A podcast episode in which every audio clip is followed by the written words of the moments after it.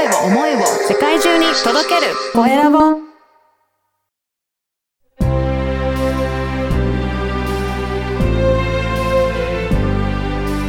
経営者の志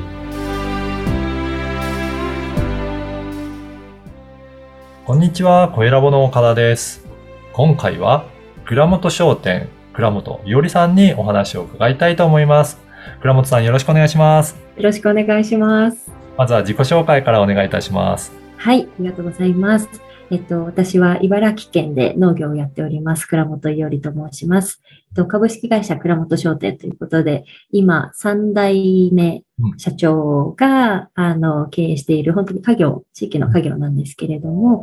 農産物の卸業をやっています。なので、主に、あの、農家さんたちが生産された農作物をうちで買い付けてきてうん、商社だったり、スーパーだったり、あの、加工工場に卸したりっていうのを中心に、あの、仲介業をやっている家業でございます。これ、いろんなじゃあ野菜とかを取り扱ってるということなんですか、そうですね。特にうちは土の中のものが多くて、はいじゃがいも、人参、大根が中心です。おー、はい。あとお米ですね。ええあ、そうなんですね。はい。そういったところを、本当農家さんからいろいろ買い付けて、で、はいおろしてるっていうのが、主なお仕事なんですね。はい。おっしゃる通りです。その中でも、あの、倉本さんはどういったことを、あの、会社の中で担当されていらっしゃるんでしょうか？はい。私はマーケティングディレクターといううん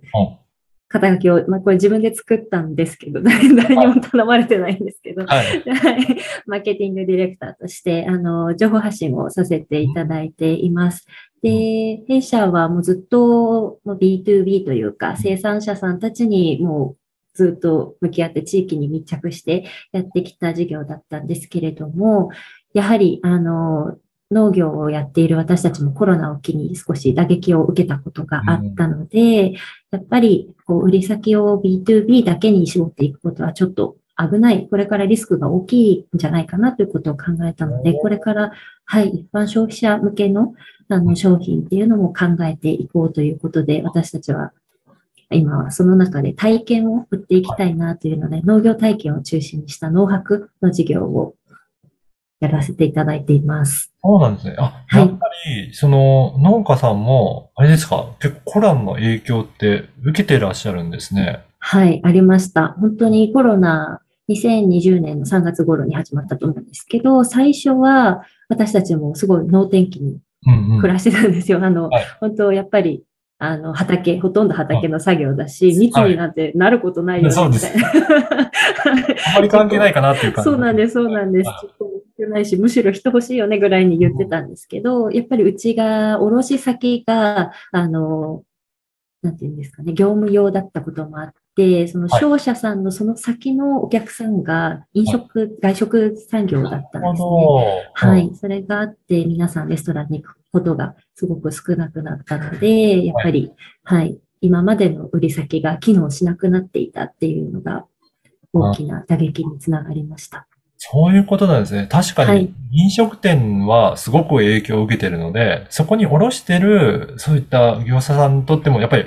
影響あって、さらにははい農家さんにもそういうと 影響にまで及ぶっていう、やっぱりそういうふうになっていったんですね。そうでした。ええはい。あ、じゃあそこから、その農泊ってね、おっはいしゃいますけど、これをどういった事業になるのかもうちょっと教えていただけますか？はい。えっと、私たちは今、田舎ホームステイというサービスとして、あの、やらせていただいているんですけど、茨城の、こう、私たちは茨城で農業をやっているので、そこの、この農家のお家の一部屋をお貸しするので、一緒に生活してみませんかっていうサービスなんですけれども、はいはい。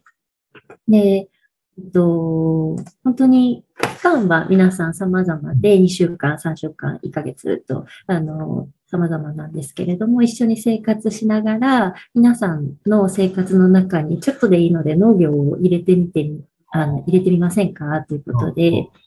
はい、やらせていただいてます。1日のスケジュールで言うと、例えば、あの、朝の作業を、本当に植物への水やり、作物への水やりだったりとか、本当にあの草刈りだったりとかっていうのを、はい、朝1時間だけ一緒にやって、で、えっと、皆さん結構リモートワークをしながらいらっしゃる方が多いので、昼間の時間は皆さんお仕事をして、はい。で、夕方、あの、畑にある作物、夏だったらトマトとかキュウリとか、ナスとかを収穫してきて、そのまま夕飯の、こう、メニューになるみたいな。はい。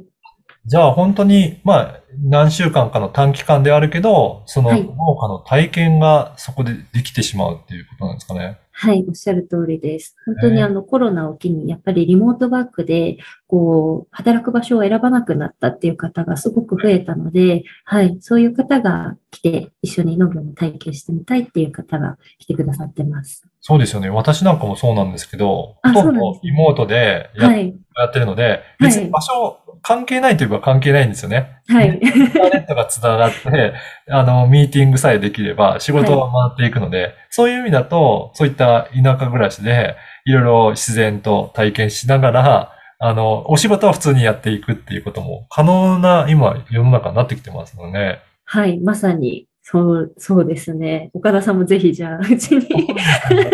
はい。あの、倉本さんのところは、先ほどおろしっておっしゃってましたけど、そういったはい農業が体験できるようなところも持ってらっしゃるんですか？えーっと、そうですね。やり方としては、まあ、いくつかあるんですけど、うちも生産をやっているので、はい。はい、うちの畑であの農業体験をやっていただくこともありますし、そのうちがその作物を買い付けている農家さんのところにみんなで訪問して、その、はい、地域の農家さんの畑で農業体験をさせていただくってこともしてます。そうですね。あ、じゃあ、いろんな、あの、農家さんのところに行けるので、そうすると、そうです一年を通して結構いろいろなことが体験できるんですかね？はい、おっしゃる通りです。ねうちがハブになっていろんなところに、はい、こう派遣していくことができるので、うちで作ってない作物、トマトとかはい、ゴーヤーとか、うんっていう作物にも、はい、体験していただける感じになってええいや、すごいね、ことを授業にされてるんだなと思いますが、こはいの番組がですね、経営者の志という番組ですので、はいぜひ、平本さんの志も教えていただけるでしょうか。はい、ありがとうございます。そうですね、志というと農業のことをお話ししたいなって思うんですが、私自身はもう本当に農家の家に生まれたので、農業というのがすごく身近な存在なんですね。はい。で、もう幼い頃から、こう、周りの大人たちを見渡せば、畑で働く屈強な大人たちっていはいうイメージがすごくあるので、農家さんってすごいかっこいいなっていうイメージがとても強いんです。ただ、私もまあ上京して大学い行った時とかに、農業ってダサくねみたいな。うん 汚れるじゃん、虫いるし。で、あのー言われる印象あ、そういう印象を持ってる人もいるんだなっていうことを知る機会があって、あ、農家さんって職業ブランドとして全然かっこよくないんだっていうことを、はい、あのー感じた時があったんですね。はい。はい。そこのブランドのイメージがもしかして変わっていくとう、ん今本当に農家だと後継者がいなく、高齢化がすごく進んでいて後継者が現れない。で、その後継者が現れ現れない理由にはやっぱり農家さんが儲からないっていう構造が影響しているのかなっていうことを感じて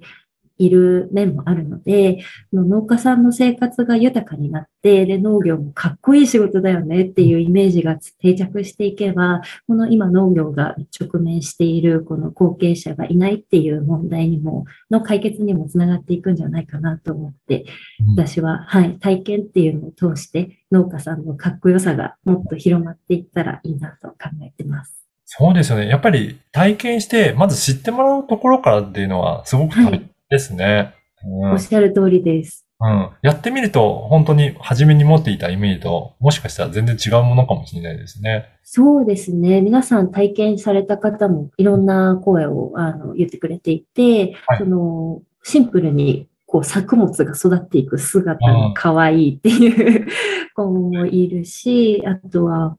そうですね。その達成感がすごくわかりやすいってことを言ってくれたりするんですね。やっぱり、こう、特に草刈りとか なんですけど、やっぱり夏は、本当雑草魂って言葉すごいなと思いますけど、あ本当に3日後にはもう元に戻ってるぐらい。ー 雑草がそんなに生えてくるんですね。そうなんです。すごい、はいあの、本当に雑草ってすごく力強くて、はいなので、やっぱり何度も何度も草刈りをこう手が入れられるってことがすごく重要になってくるんですけど、でも草刈りってやっぱり1時間草刈りの作業をして、自分のこう作業してきた後を振り返ってみると、こうすっきり綺麗になってるのが目に見えてわかるんですよね。はい。はい。だから普段の仕事で、こう、会社で働いてる中では、なんとなくこの仕事何のためにやってるんだろうっていうのがわからないままに、こう、忙しさに追われてやっている仕事とかもあるけど、この農業っていう仕事は結構その自分の体を使って、こう、ある種没頭して仕事をすることができるので、なんか、働いたのにストレス発散になったって言ってくれる人もいますね。なるほど、そうか、体も動かすし、目に見はい。て、その成果っていうのがわかるし、はい。そうすると達成感が得られて、いや、本当すごいですね。結構あれですか、どういった方が、えー参加されることが多いんでしょうかね？はい、今は、えっと、学生さんで、うん。本当にあの大学生でリモートで授業を受けてっていう方がいらっしゃったりとか、あとはフリーランスで働いている方とか、場所を選ばない方ですね。うん。あと、リモートワークで本当にパソコン1台あれば、どこでも Wi-Fi があれば仕事できますっていう方が結構来てくれてるので、デザイナーの子だったり、はい。あとは、えっと、営業、海外営業をしている子とかは、本当に時間あんまり関係なく、もともと時差があるような仕事と時間あんまり関係なかったりするので、はい、自分のスケジュール自分で組みながら一緒にできる方が来てくださってますね。うん。はい。いやーこの今日のお話を聞いて興味あるなっていう方いらっしゃいましたら、このコポッドキャストの説明欄に URL も掲載させていただいてますので、そこからチェックして、えーお申し込みいただいたり、あとインスタグラムもやられてるということなので、インスタグラムの URL も合わせて掲載しておきますので、よかったらチェックして、あの、ダイレクトメッセージとか、えー送っていただければ、いろいろお話聞けるんじゃないかなと思いますので、チェックしてみていただければと思います。はい。はい。本日は倉本商店の倉本伊織さんにお話を伺いました。倉本さんどうもありがとうございました。ありがとうございました。